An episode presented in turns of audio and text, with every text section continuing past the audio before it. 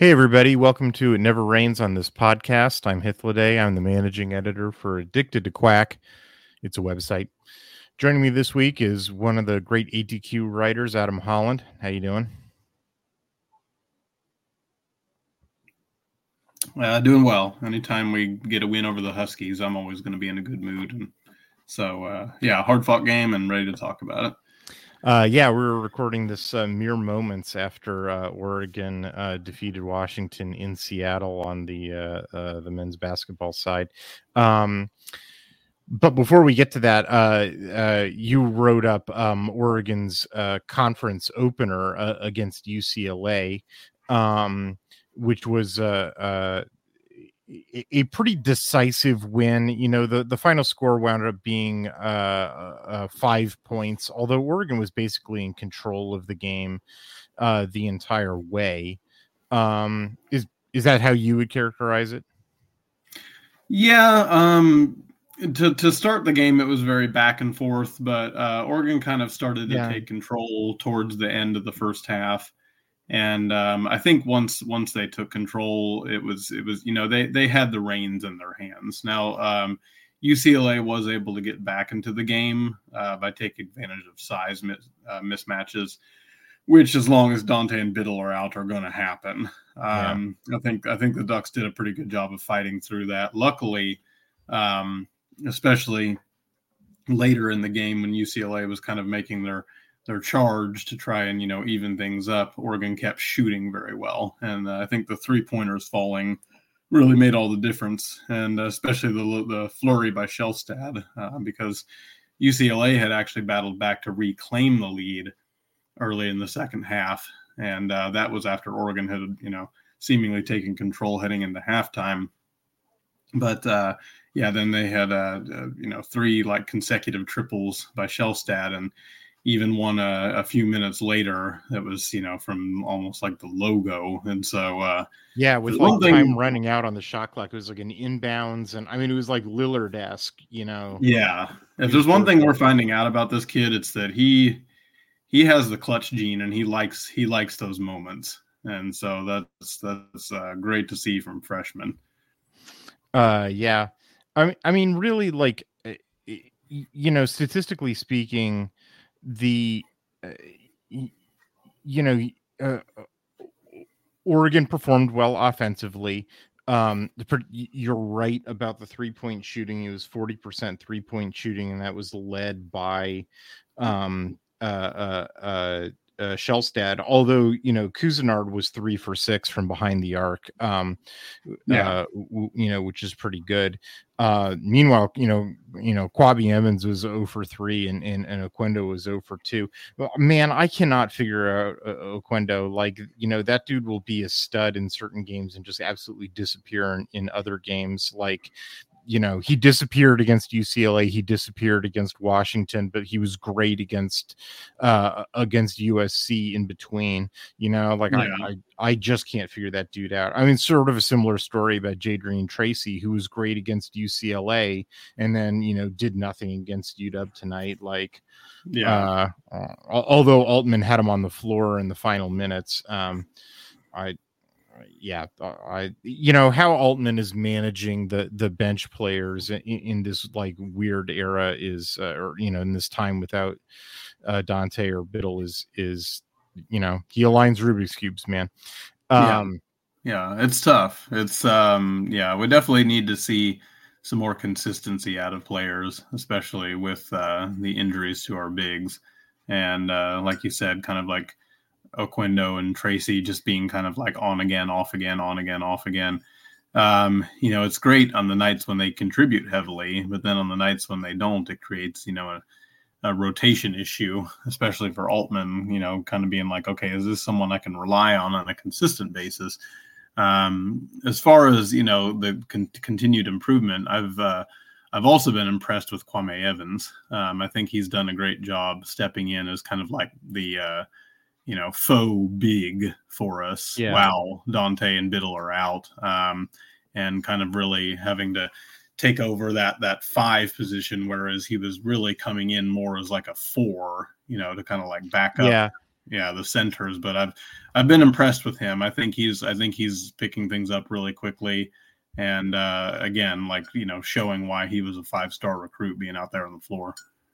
Yeah, no, he's like he's super valuable. That's what Bad Runner and I were talking about um, uh, on the last podcast. Uh, you know where you know it, Evans is big, but he's not a big. You know, like he's um like and i mean this is part of the dana altman aligning rubik's cubes thing is that like you you can't really ask him to play center like i mean even if he were even if that were his skill set which it's not really he's just like he's a freshman like he doesn't have the muscle mass to to to just like shoulder dudes out of the way, you know, to play down low in the post. But like he does have the size to grab rebounds. He does have the size to, you know, to make some moves inside. And you can sort of get like, I don't know, 75% of what you need out of a center from him. And then yeah. you sort of supplement the defensive production with, you know, guys like Couisnard,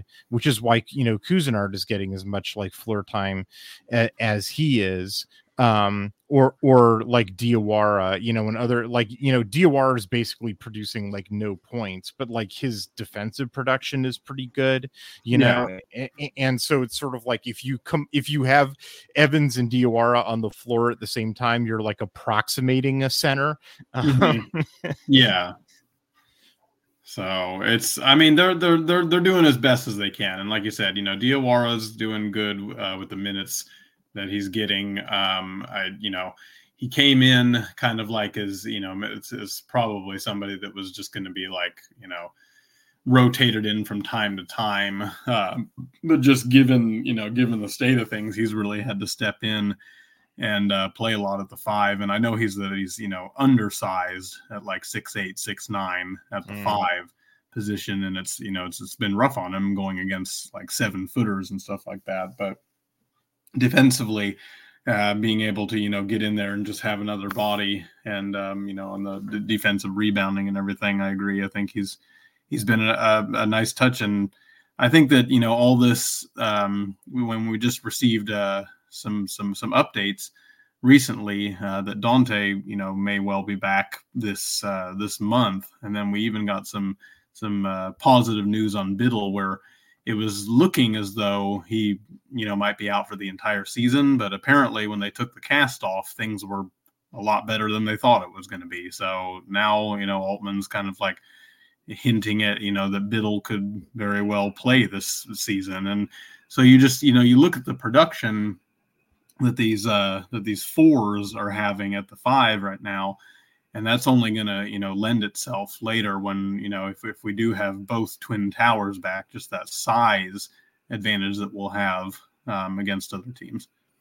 Well and it's also i mean just like the level of experience that's that the guys are getting you know a sort of cross training at, at, sort of different positions so that you can have like different configurations on the floor i think that's valuable and b like oregon's going to have the most experienced bench in the nation you know like uh you, you know their bench players are getting starting minutes and their walk-ons are getting bench minutes you know yeah. like oregon's going to be the deepest team in the country when there's when, when you know when they get the starters back and and we'll talk when we switch switch over to the next segment, we talk about the Washington game. We'll talk about the return of, uh, or the debut of Mookie Cook. But uh, the other thing that you know was notable was the defensive performance, uh, you know, against UCLA. Oregon's been playing pretty decent defensive basketball, um, but with UCLA, you know, the thing th- that was sort of clear to me. Well, there was two things.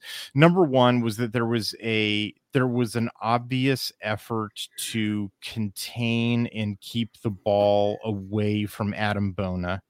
Yeah. Um, and, and, which was reasonably effective. I mean, he still wound up being their leading scorer.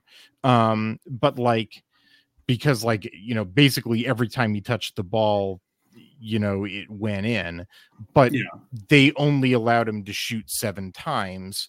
Um, and, and, you know, which I think was a concerted defensive strategy. Um, on the other hand, you know, part two of that defensive observation is they basically were forcing everything out to the perimeter and just daring UCLA to shoot three pointers. And yeah. that strategy worked out because UCLA could not buy no. a three pointer for all, you know, not love nor money. Yeah. You know, the, the, you know, uh, Dylan Andrews was, you know, one for seven. Uh, uh, Stefanovic was uh, 0 for six, you know, from from beyond the arc, and I mean that's what sunk them you know, yeah. that's what that's what that's what sunk UCLA was they were 3 from 19 from beyond the arc. Well, you know, uh, it's it's on UCLA that they couldn't sink their three pointers. You know, like Oregon wasn't casting a magic spell on them that kept them from making three pointers. Like that, that's on you, Mick. You know, you didn't train yeah. up your dudes to sink their three pointers, but it's on it's on Dana Altman for for the strategy of of you know hey keep it to the perimeter like you know they'll jack up threes and and and that's a better percentage for Oregon than letting him go inside because like these guys are are are nailing it when they go inside. You know, the other guy, the the the Turkish guy whose name I'm not even gonna attempt, uh uh you know, you was also like basically automatic when he, when he would get inside and so yeah. you know it's like just don't let him get inside you know uh, uh like like allow it to you know if if you can get UCLA to think that they've got an uh, uh, a shot from the outside let them take it you know that's a that's a better deal for Oregon and guess what it worked out and it's like way to go, Dana Altman. You know, yeah. Well, I mean, you just straight up outcoached, you know, Mick Cronin. Like, I mean, which happens a lot. I mean, you know, I mean, yeah, Altman I Altman is a surefire Hall of Fame coach, and you know, yeah. just what what he's continued to do in Eugene is is figure things out despite injuries, despite transfers, despite you know whatever he has historically he has continued to figure out ways to win with what he has and right now Oregon is figuring out ways to win with small ball. Um, you know, it was it's, it's very similar to kind of what happened in 2019 when everything was you know precedented around Bol Bol, you know, the big you know seven foot mm-hmm. two recruit um, who could do it all, and then you take him away, and all of a sudden you're kind of undersized. You know, your biggest guys are Kenny Wooten and Francis Okoro who are you know six eight six nine and everything but he he figured out a way to make it work. He figured out okay well we're going to play differently. We're going to play like small ball kind of you know? And so i think uh, what you're seeing right now is similar to that. He's just he's figuring out a different way to win with the smaller lineups. And like i said all this time though you're going to be getting at least one of your centers back we know that and um, that's that's going to make a huge difference because then all of a sudden you have that that rim protector that you know the, that main man in the middle that kind of um, can open up the defense to spread out a little bit because that's just what UCLA was doing. They were just taking advantage of the fact that Oregon doesn't have a rim protector. They were just like, yeah. all right, you were just going to dump it inside, and you you know you can't really stop us in there. Luckily, like you said, Altman out coached and Oregon outshot UCLA, and that's how they were able to get out of there with a win. I, I mean, yeah, like even you know, e- even with Oregon's sort of con- concerted defensive strategy to to force everything to the perimeter, like UCLA still won points in the paint, you know, twenty eight to eighteen. You know, uh, because the you know because they had bigs and Oregon didn't. You know, yeah, and, uh, like it's you know that that's just the the well, it's just the nature of it. You know, Oregon's shorthanded, but you know, D- Dana Altman's a better coach with one hand tied behind his back than just about anybody else is. You know, Absolutely. operating with yeah. with you know free free reign. You know, that's the other thing that we talked about with Badwater. You know, because he wrote the the whole uh, preview series of of all the the men's and women's basketball teams, and and we talked over over the summer about both USC and UCLA. Um, uh, uh, about how you know both of these teams were you know both both these teams eh, uh, uh, had lost you know quite a bit of their production you know as well they might because hey they were they were pretty good teams last year you know they had yeah. a lot of good players and uh, uh, but they recruited super well, and we didn't know. Uh, you know the the rap on both of those teams was look man we don't know which of the dudes they're going to select but they you know the law of averages is that the, the the way that it works is you buy as many raffle tickets as you can and and some of them are sure to pop right that that mm-hmm. like you know and, and that was what both usc and ucla did was that they they just got so many highly rated recruits mm. and transfers and good international players in the case of ucla um that it was like I don't know which ones that Cronin and Enfield are going to select, but they have so many options that they can't go wrong. And so, therefore, you know, you should bet on UCLA and USC to, to lead the conference again. Mm-hmm. And then, like, that hasn't worked out. And, like, I don't know if that means that, like, like, did, did, did they like did they get really unlucky and and get like they they bought a ton of raffle tickets and they just had like they had like no winners in them or in the alternate did they have do they have normal luck and there's some winners who are sitting on their bench and those guys are just bad coaches or bad like you know roster selectors? Yeah. I don't know i don't know what the term for that is. Uh do you have an opinion on that question from having watched those those teams?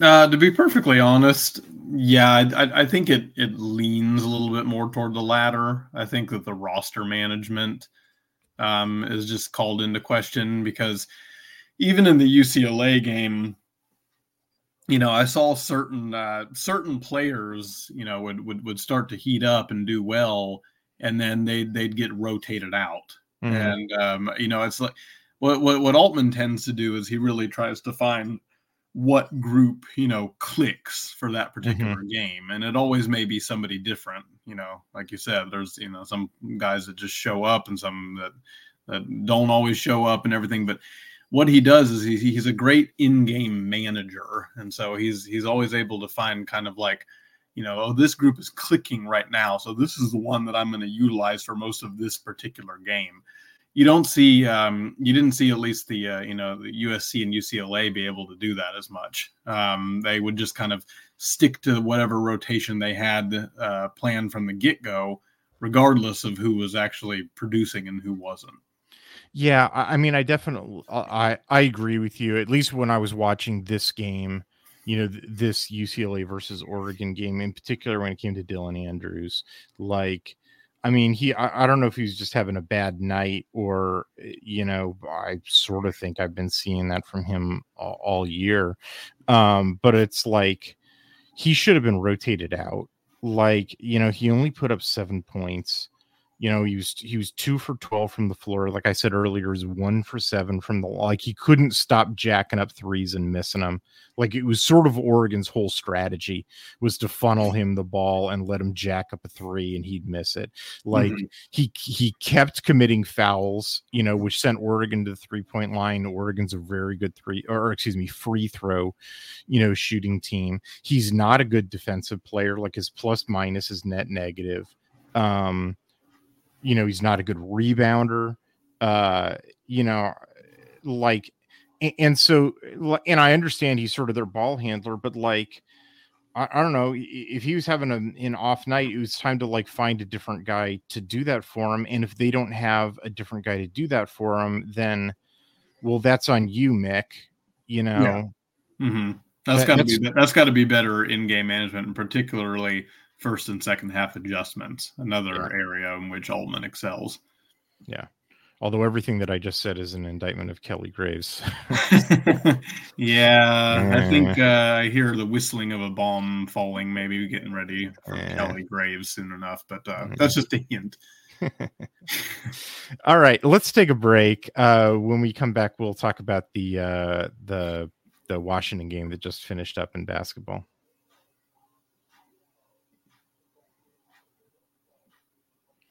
So, bit of a thriller.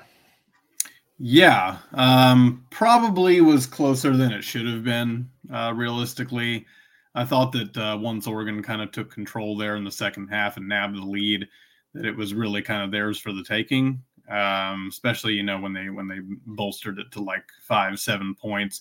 Uh, they probably should have realistically been able to put that away better than they did.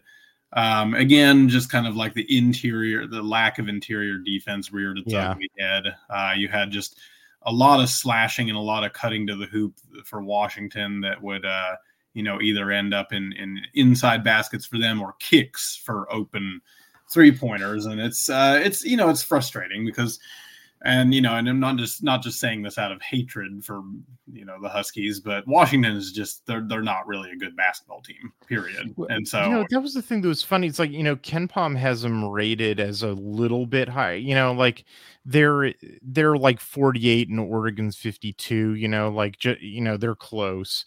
Um, but it, you know, and it should be said about Washington that they didn't have Francis Kepnang, uh, you know, in this game. True. You know, the the the traitor, uh, yeah, you know, who defected from Oregon to Washington. Um, you know, and so you know, Oregon's out. You know, it's bigs. You know, uh, uh, they got you know Mookie Cook, but you know he he he he, he they played him sort of sparingly. Yeah. Um, you know, I I think he only got you know about six minutes on the floor, although he he scored four points. You know, yeah. so his, we his didn't... points to minutes ratio I think was the highest of any of anybody who played on either team. Yeah, we uh, didn't we didn't really get a chance to find out a whole lot about Mookie Cook tonight, other than he can dunk the basketball and yeah. that he probably needs to continue with his conditioning.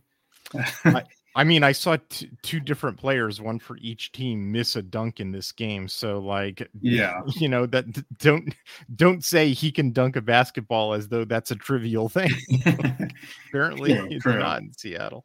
Um, but uh, uh, yeah, the the um you know, so Washington was a little shorthanded. I mean, not as shorthanded as Oregon is, but like, uh, you know, that that should be said. Uh, it was funny too because like the way that Washington plays basketball, you, you're you're right that I felt like Oregon had this game in control once they built up a lead and then they sort of gave it up. And it was funny because I felt like I had a pithy line to describe this game and then it evaporated.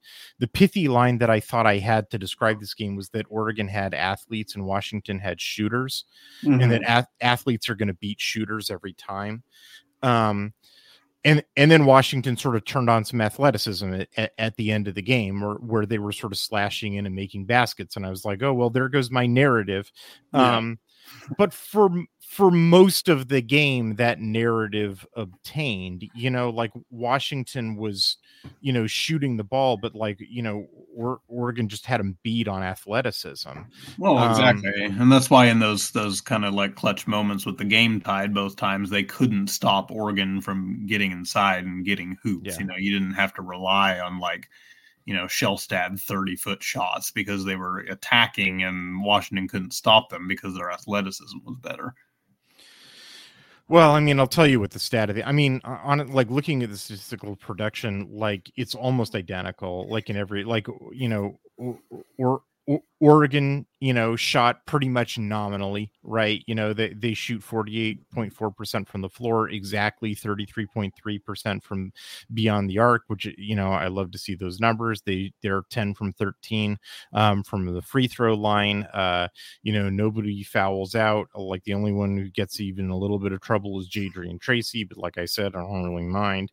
Um, like his plus minus is terrible. Um, uh uh you know they get a little bit of contribution from everybody um but you know basically as we have been used to seeing like pretty much you know all their production has been or the the vast majority of the production is coming from Shelstad uh Evans and then they usually it, it's been a rotation between like who the third guy that they're getting their production from sometimes it's Oquendo sometimes it's Couisnard uh yeah. th- this game it was Couisnard Couisnard um, has probably been, you know, the the the other person on the team who's been the most consistent as far yeah. as yeah being on the floor. They definitely definitely seem to have or, or at least the makings of a little dynamic duo there in the backcourt.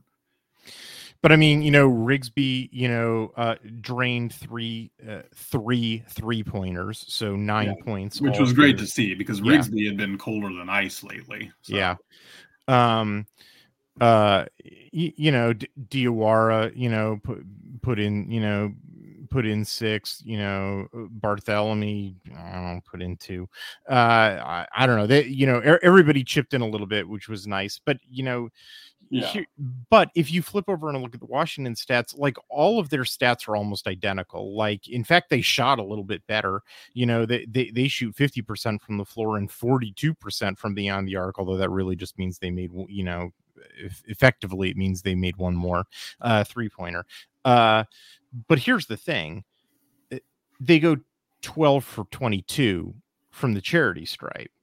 Yeah. You know, in a game they lost by two. Like, there it is, man you know, make your free throws. Mm-hmm. Like, and you can tell it was starting to get, get, into their head towards yeah. the end of the game there because you know it was almost like you know they were stepping up with these players that were at least 80 percenters from the line or that even they were missing them it wasn't well, just like the bad form of a I mean, no, man, it's one. It was one guy. He's Keion Brooks. Yeah, who was Brooks. who was five for twelve. Like everybody else was shooting fine. Yeah. know? Oh well, Braxton Meah, you know, missed both of his, but, but he like, can't. He can't shoot free. Yeah, I, I know because he's like twelve feet tall. Like he, yeah. the only thing that he is is tall. Like, yeah. um, the uh, yeah, but like, yeah, Brooks is five for twelve, and that's why you know that's why Washington lost the game. Like, you know, in, in a game where Vegas had him favored by 4.5 and KenPom had him, you know, the, the, the KenPom metric is, is a little closer to two and a half. Uh, like, and, and that's, you know, with home court. Um, like, yeah, it's because, you know, dude, dude was in his head and couldn't make his free throws. Like, and, yeah. and meanwhile, Oregon not rattled on the road um and and made their free throws uh you know oregon put uh, uh, their players into foul trouble. They wound up getting uh, Moses Wood fouled out. Um, they mm-hmm. had Koren Johnson uh, in foul trouble. And, you know, so Koren Johnson contributes double di- digit uh, uh, points, uh, but uh, on only 26 minutes. That's because he was in foul trouble. Like, you know, yeah. I mean, again, I, I mean, I def, I just feel like Dana Altman outcoached his competition. You know, with with one hand tied behind his back. Like yeah, which is which is becoming pretty trademark for him at this point. You know, I don't think there's a I don't think there's a whole lot of question that he clearly is the dean of Pac-12 coaches. Yeah. No, definitely. Uh I I mean like who else would it be like at this point? yeah. um you know, uh, hopefully, hopefully, yeah, we'll get to continue to see a little more of Mookie Cook's development, and um, really see get him out onto the floor and see what that third blue chipper can do because Evans and Shelstad have already been. I, th- I think you know for for what it's worth, I think they've both been playing very well. Um, you oh, don't yeah. you don't always get the production you want out of your uh, you know your your five star blue chippers. Hello, where? um, anyway, uh, yeah, I, I, am looking forward to seeing a little bit more of what Cook can do when he's uh, fully healthy and conditioned because I, I, I like the the length uh, and athleticism that he already brought to the floor tonight, and so just uh, compounding upon that, we'll see what else he can do out there. Yeah, definitely, and uh, and I mean, I, I mean, I, I already like Evans's size, you know, and, and that's with him you know that's with him as a true freshman like i i'm really looking forward to him as a sophomore yeah um, sure. and, and, the amount of leadership that Shelstad is demonstrating as a true freshman i mean like oh yeah i i was super high on this kid before he even suited up for the ducks oh yeah you were and writing articles about it i yeah. was i was super high on this kid from the get-go and i just could not be more happy that that, that, that this is coming to fruition i just i had a feeling this would be another kind of Pritchard esque situation. But like we were discussing on the last podcast, at, at this point, compared to Pritchard as a freshman, he is cleanly outperforming him.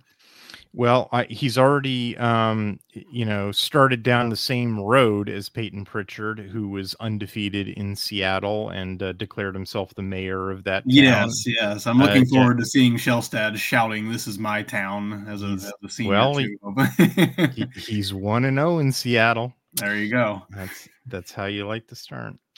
Uh, all right, uh, let's take a break Uh, when we come back, we'll uh, talk a little football recruiting.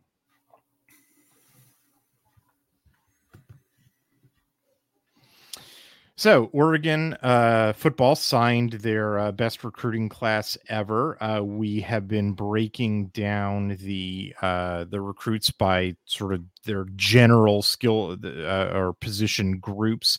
You started off by writing about the offensive skill position players, um, uh, which sort of a you know runs the gamut from quarterbacks to running backs, wide receivers, tight ends uh, got a favorite player uh, from the from from these? Um, my favorite, at least, um, who who we nabbed. Uh, I really liked um, Ryan Pellum. and I really liked the fact is that because Oregon stole him from USC. Yeah, I mean, stealing him from USC was the thing, but uh, I think I think you know we we had a huge haul um, for for the uh, for the the wideout position for sure. Um, but I, what I really like about Pellum is um, is is is that he is is probably the more consistent across the board as a receiver. Um, when you look at kind of like what some of the other you know players can do, like Dylan Gresham, you know he kind of comes across as more of a, almost like a you know a hybrid you know, because he had like, you know, the, the almost 1700 all purpose yards. Uh, but when you're just talking like a, you know, a, a pure receiver, I, I, like, you know, the, the, the smaller size. I'll, I'll say that Ryan Pellum, at least from just like, you know, from the film that I've seen of him and just from the stats that I've seen, he he he gives me a Bralon Addison vibe and you know what I mean, just kind of like maybe one of those like slightly undersized receivers that can really kind of like kill you in in, in the clutch. Um, he was he was you know the more League Player of the Year. He was an Under Armour All American. Um, we, we you know we love those Polynesian players. Um, hmm. And uh, yeah, a, again, of course, stealing him from USC uh, was was also a great get. But um, yeah, altogether there was a, a, a big haul as far as uh, you know pass catchers. Um, not only did we really load up on the uh, on on on the on the wideouts, but we also you know secured a couple uh, pretty big tight ends, especially uh, the big boy uh, Saleapaga from uh, Utah, and so. Uh, eh, you know, we're still waiting on word, um, you know, for, for, you know, some returnees of that position or whatever, but it's, uh, it's it's great to bring in a lot of uh, uh, fresh blood uh, at at, the, at those uh, pass catching positions. Uh, yeah, I um, if I'm if I'm not allowed to select, I mean, like my my favorite's Jeremiah McClellan. Uh, sort of sort of similar reasons because Oregon swiped him from Ohio State, which yeah, uh, you know, in in my uh, in my opinion, uh, uh, Ohio State is the greater threat than USC. Oh yeah, so yeah. I, I, I like to you know, yeah, for that reason, and and yeah, uh, and he was an All American and state champion and everything, and McClellan's a big get. I will. Uh, I, am going to go with my, my, favorite being uh, uh, Saleapaga, though, um, simply because of the the strategic nature of the tight end. Um, although, well, mm-hmm. that or uh, Pugliano, uh, uh, it's cool that he's from from Oregon. Um, uh, Pugliano is he's from Medford. Um, uh, you know, one or the yeah. other, I'm not sure. You know, but like both of those guys have. I mean, right now they're like 220 or, or 225 or so, like somewhere in that neighborhood. But with with the tight ends that Oregon has, you know, in the pipeline, which is this is a good position to be in. Like this is why you stack classes. Um, so that you're not like, oh my god, we got to get you right now, and we got to get you on the field because we need you, buddy. It's like, hey, you know what, dude? Why don't you chill and work on the training table for like two years, and we'll see as a like you know redshirt sophomore. Um, you know, I, I want to see, you know, Saleapaga uh, and or uh, Pugliano um, when they're like, you know, I, I want to see them like 18 to 24 months from now when they're, you know, a little like closer to 250 and, yeah. and, and can really like and, and can do the all around tight end thing where you know they are blocking they are you know the strategic tight end where like the whole thing about a tight end is where when they line up you have no idea what they're going to do. You don't know whether they're going to it's going to be a run or a pass you know whether they're going to block you whether they're going to release whether they're going to you know run out to the perimeter. If running out to the perimeter means that they're going to go block on the perimeter or you know yeah yeah you know i want the I, I, you know the versatility of a do-it-all tight end you know just is uh um, strategic uh and uh whereas wide receivers do more or less one thing they receive uh so yeah yeah i yeah. I, I like me a good tight end um and and like i said the, the way that the you know you know oregon's got you know eh, K- K- K- Casey Kelly announced that he's hitting the transfer portal, but you know they are potentially, I I, I would all, probably say likely bringing back both Patrick Herbert and Terrence Ferguson, yeah, and they have Ken, and they have Kenyon Sadiq, you know, who you know as a true freshman is going to get another year to develop, you know, so so that means that like Pugliano and Saleapaga like, hey, we don't need to see you at all until 2026. Like, yeah, yeah, mm-hmm. yeah, which is good. Yeah, yes, which is, which is nice. I, I know, like you know, these are these are like these are guys who are like in, in the two four seven composite. They're like four stars or borderline four star for in, in the case of Pugliano. Um, like it, you know, Oregon's not going to be in the Pac 12, but in the Pac 12. Like any other team, like, oh my God, we got to play you right now. Like, you know, like like when Cal got Jermaine Terry as mm-hmm. a four star, they were playing his him as a true freshman. He wasn't ready to play as a true freshman. He needed like three more years to bulk up before he could play effectively in Bill Musgrave's offense. But mm-hmm. like they were so desperate because they, you know, were so bad at recruiting that they were like, you know, in you go. And yeah. uh, and then he transfers to Oregon State. Oregon State is so desperate for a tight end because they have to throw him into the mix too. Yeah, yeah exactly. And and, no, and it I mean, goes I, back to kind of like what we were, you know, similarly discussing with Dante Moore last time too, about how just mm-hmm. like that's how that's how well Oregon's uh, Oregon's recruiting has been in the, in the sense that uh, their their roster building each year allows for these you know four and five star guys to really be able to sit back and just like do nothing for a year or two, and then by the time that they are, you know, like well, do having, nothing on the field, play, you know, yeah, they're, they're, they're really ready to play. They're like pl- ready to play grown man football. Yeah, which is like I gotta tell you, man, like that's what you know from doing all this roster studying you know that I do during the off season and and and and in preparation for the the in season articles that I write like you know you can see these moves years in advance. And I know it's like I I I I know how that sounds.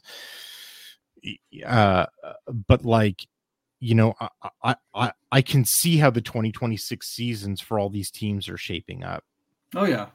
Uh, yeah it's like reading the matrix you know when i'm looking at my database um and and, the, like and when i look at programs like when I've studied programs like Georgia and Ohio State and Oklahoma and like these blue bloods, like they aren't they aren't slapping together a program you know, out of the portal to make a run at the playoffs for this year, and then they exhaust themselves and are like, "All right, whew, uh, let's see if we can do this again for next year." Which is yeah. why I'm like really skeptical of like Florida State and next next year. Like team, a lot of folks are real excited about Ole Miss, you know, because they had a good bowl game mm-hmm. and they they they got a bunch of transfers, and I'm like, that's not a team that's going the distance because. That pre- pre- too much too much predicated on on just you know kind of like finding guys for just that season Yeah. Which is why, you know, like I said, we were, you know, discussing that uh, not just coming from a place of, of loathing, uh, mm. but uh, Washington, you know, probably going to take a huge step you, back from, from playing the national there. title to yeah, because it's just I, like you have to you have to develop, you have to build, and you have to have guys waiting in the wings. I mean, I uh, like you you, you look, there is a possibility that the the the the the transfer portal really is fundamentally transformative and that i'm talking about like fighting the last war and yeah. the you know i'm making assumptions you know based on you know all this data that now i need to throw out and it's possible that those guys are right and you really can each year starting anew put together you know a, a championship squad out of the portal and so screw you know prep recruiting. But like um, you said that's not the that's not the the you know the foundation of like the blue bloods of college football. Sure. The, georgias like, the alabamas the michigans you know yeah. Yeah. It, like it, it, it's just that like if it turns out that that is the case that it would be a, a shock you know like we have no data to indicate that that's possible meanwhile we have a ton of data so far you know in the first 5 years of the portal's existence uh that indicates that every team that's tried to do that like for example UCLA you know mm-hmm. where Chip Kelly recruits like crap but like you know grabs himself up you know some portal players yeah. And then everybody was just like, hey, maybe you don't need to recruit. Like, I'm not kidding about this. Go read. I mean, it's hard to do, but like, I swear to God, it's true. Go read. You, if you would read UCLA boards and the actual, like, they are paid money to write about UCLA people uh you know articles would be with a straight face and with serious demeanor would write Chip Kelly has proved that you don't actually need to recruit anymore. You know, you can just get a competitive squad out of the portal and it's just a matter of, you know, of coaching them and he needs to make the correct coaching decisions on game days. And so my criticism of him is just re- you know, restricted to uh, uh, the the questions of whether he's making the those correct decisions on game days. And I'm like you are fooling yourself, you dumb dumb. Like, yeah. um, and and this demonstrates that you are not the objective journalist that you claim to be, uh, because no data driven journalist would come to that conclusion. We do not have data to support that whatsoever.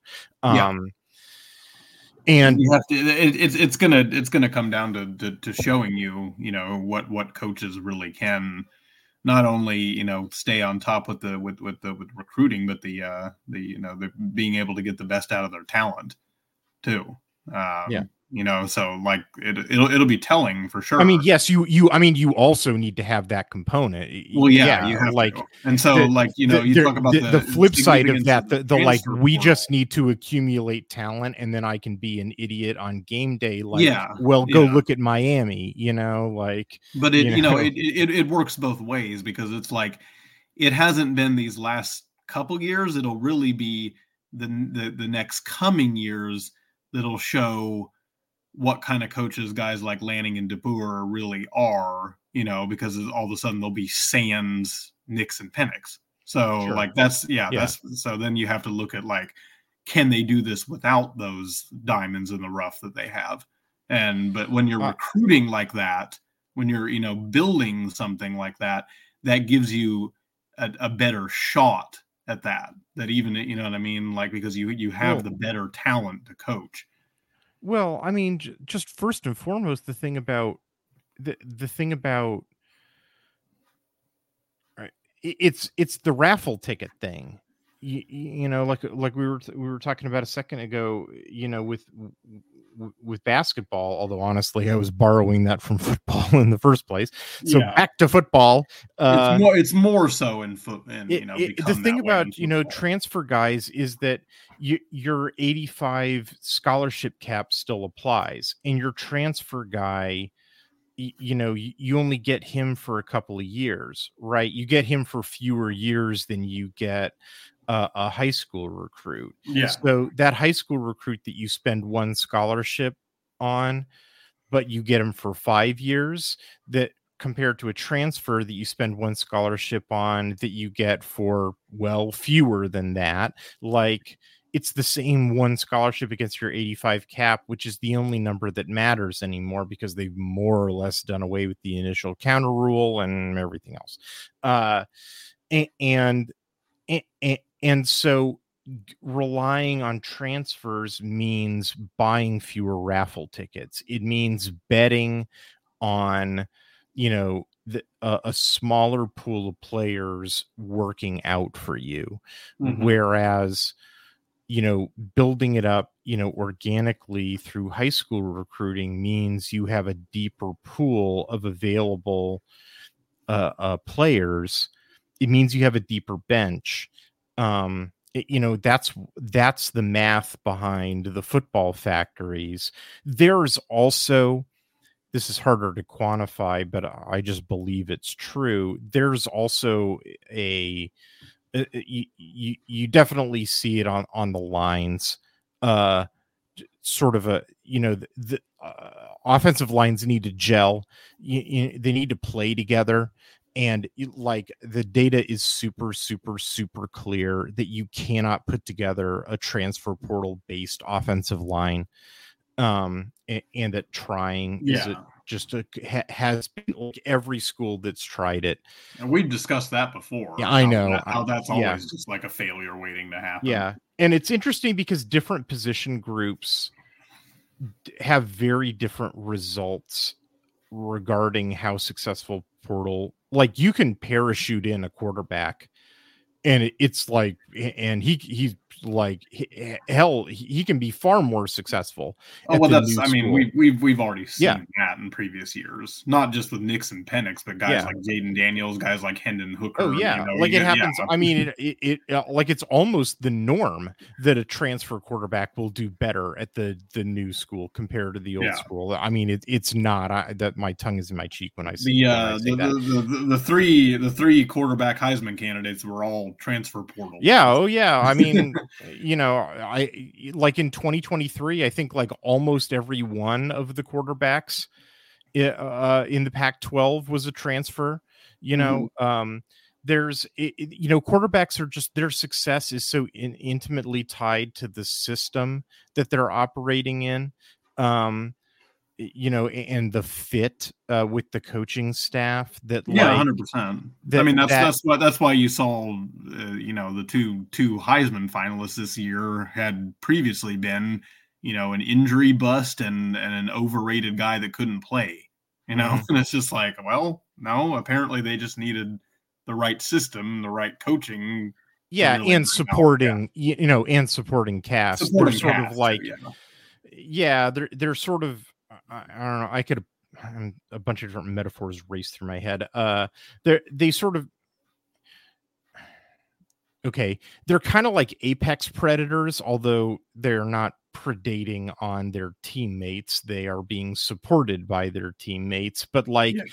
it, it's like in ecosystem analysis, the, like the apex pred the health of the apex predator is I- indicative of the health of the larger ecosystem because mm-hmm. you can't have a healthy wolf at the top of the ecosystem unless each of the trophic chains below it are also healthy you know all the way down to like the algae in the stream you mm-hmm. know needs to be healthy in order to feed all the way up to the wolf at the top like and so like you know uh, so that's that was the Nix phenomenon you know is he went from a a, a uh, you know Auburn where they had crappy offensive line performances, crappy wide receivers, you know, crappy play calling, uh, and, and and so forth, to you know Oregon where none of that obtained. It was a mm-hmm. it was a mm-hmm. healthy ecosystem that he transferred into, and so he got to be you know the wolf at the top of it. You know, like hooray! Yeah. Uh, and you know Nix didn't really change; he just switched ecosystems. Exactly. Um, so, you know, it totally makes sense. Whereas your offensive linemen, those guys are more like they're like the the the the the the trees in the forest. Like they they you you can't transplant a tree you know or i mean you can but it's a fraught proposition as any property owner might know. Uh you know you you need to grow the tree and that means you needed to plant that tree 20 years ago. Like uh boy, this metaphor is really, getting really blowing up under me. Uh, anyway, metaphor mania. Here we go. hey, what about these? Uh, the rest of these offensive uh, skill players. Uh, we we talked about some of these wide receivers. Um, they also brought in uh, Luke Moga, uh, the the quarterback. Um, we talked about uh, we talked about quarterbacks a little bit. Um, I really like this quarterback chain that they're building up. Right, that mm-hmm. they have Dillon Gabriel, uh, who will, you know, plays last year of eligibility. They've got, um, you know, Dante Moore, who has, as we talked about, Adam, like is is happy to sit behind, you know, Gabriel. Uh, uh, and Novosad, who are both in mm-hmm. the same recruiting class, so they get to compete. And then Luke Moga, the freshman, comes in. Luke Moga might be one like one of the fastest dudes alive. Yeah, um, he is. A, he is a blur. Yeah, and uh, um, I mean, I you know I know that he was just a you know a, a three star from twenty four seven, but sometimes you know what I mean. Like I said, just un, under the right system and you know with the with the right uh, with the right coaching, you can you know develop those guys into into something truly special, and and, and that's you know that's why it's, it's it's nice to be able to get another um, quarterback recruit who can you know like I said really be just kind of like the uh, the, uh, the the last string on there, but then the, the one that could potentially just sit soak things in for at least a year or two. Well, the thing is, he's the reason why he's just a three star is not because of his athletic limitations like like a lot of three stars who are quarterbacks are like well this kid's really smart and we th- really think he's got the brains to be you know a great quarterback but like oh man he can't hit the entire field or like or he's a statue in the pocket you know mm-hmm. he's you know moget's the other way around you know it's he's he's kind of new to being a quarterback you know he's mm-hmm. still kind of learning the position but his athletic you know his just his speed is like through the roof and uh, like you can't teach that and look uh, does that mean that i'm guaranteeing that this guy is going to be a heisman winner? No obviously not but like given that oregon is now really set up well at their their their quarterback position you know where they have gabriel and moore and novosad so that moga can sit and learn like he's already got all the athletic gifts and now he's got all the time you know to to be behind like three other quarterbacks and a great quarterback coach you know in will stein uh yeah you know where he can develop those skills it's just like this is this is optimal for his development like yeah Oh yeah, hundred percent. I mean, I'm not guaranteeing that he's going to be Marcus Mariota. No, but, but you, but you can't, get, you can't, you can't teach athleticism, right? If you are going to get a Marcus Mariota out of him, and, and when I say that, I mean like a dude who's like a super, a running, you know, dual threat quarterback who like, yeah, who defenses are you know terrified by because at any moment he can take off yeah. and you know if you're going to get a mariota type of quarterback out of luke moga this is the situation that you had to have mm-hmm. in order to get that. Yeah. And and so and so having that situation great perfect. Yeah. And if it doesn't work out oh well you have three more years to have recruited you know different quarterbacks. So you know it's not like uh, oh no uh, oregon made their investment in a quarterback who who maybe doesn't work out and then oh no they're le- left in the lurch and and what are they going to do now? Will they mm-hmm. you know it, this is like perfect is the perfect thing to take a flyer on yeah right. Yeah you have other options and yeah I mean, you know, if are are you going to end up getting a Mariota or Dixon kind of like guy where he can just break an 80 yarder at a, yeah. at a moment's notice? Actually, Dixon is a much better, and more yeah. Well, I mean, Mariota. yeah, people people people just tend to forget because of his health how how deadly that dude actually was yeah. in the open field. But uh, yeah, I mean, like I like I said, you can't you can't coach that. So yeah. the fact that that's already there is is a big plus. And then finally uh, we get around to the uh, the running back um, room here where we uh, picked up Da'Won Riggs. Um, what do you uh, what what are you thinking about this guy? I, I, I, think it's nice to have a you know a little bit of a of a, of a larger guy come in than you know kind of like predicated on our, our smaller shiftier running backs lately. It might be kind of nice to have a have a bruiser. Yeah, I like that it's I, I like that as a freshman he comes in at 200 pounds. Um, uh, yeah, because I mean, it was definitely clear from the dudes. You know, when I okay, Carlos Locklyn. Uh, uh, for a while, I was pretty fond of saying that he definitely had a type because when I looked at Bucky Irving and Noah Whittington and uh, Jayden Limar, and also the film study project that I did on Western Kentucky in 2021, which was a really fascinating project and taught me about a lot of different connections about teams that Oregon wound up playing in 2023. Um, it was like one of the uh, un- turned out to be most consequential film study projects that I ever did. Um, uh, and it was on Oregon's running backs coach, you know, and I, I, I didn't little did I know that it would wind up being as as valuable as it was because uh, because that staff wound up you know having a bunch of interconnections to a bunch of other teams. Anyway, um, the the the, the one of the things that I learned when I was watching Carlos Locklyn at Western Kentucky in 2021 was that when he was brought in, along with a couple other new coaches uh, in 2021 by the longtime head coach who had cleared out his offensive staff. He's like, we need new offense. And so he cleared out the offensive coaching staff, brought in, among others, Carlos Locklyn. Carlos Locklyn clears out the running back room including uh, two of the guys that he inherited in the running back room were converted defensive ends. So he was like, okay, we're not having defensive ends be our running backs anymore. Um, that, yeah. That's how that might give you a hint as to why the head coach was like, we need a new offense. Um, so anyway, uh, the um, so he basically institutes for a four running back system of whom like basically none of those guys were getting carries in the, the, the, under the previous coach. Um all four of those guys of whom one was noah whittington the guy who came with him to oregon.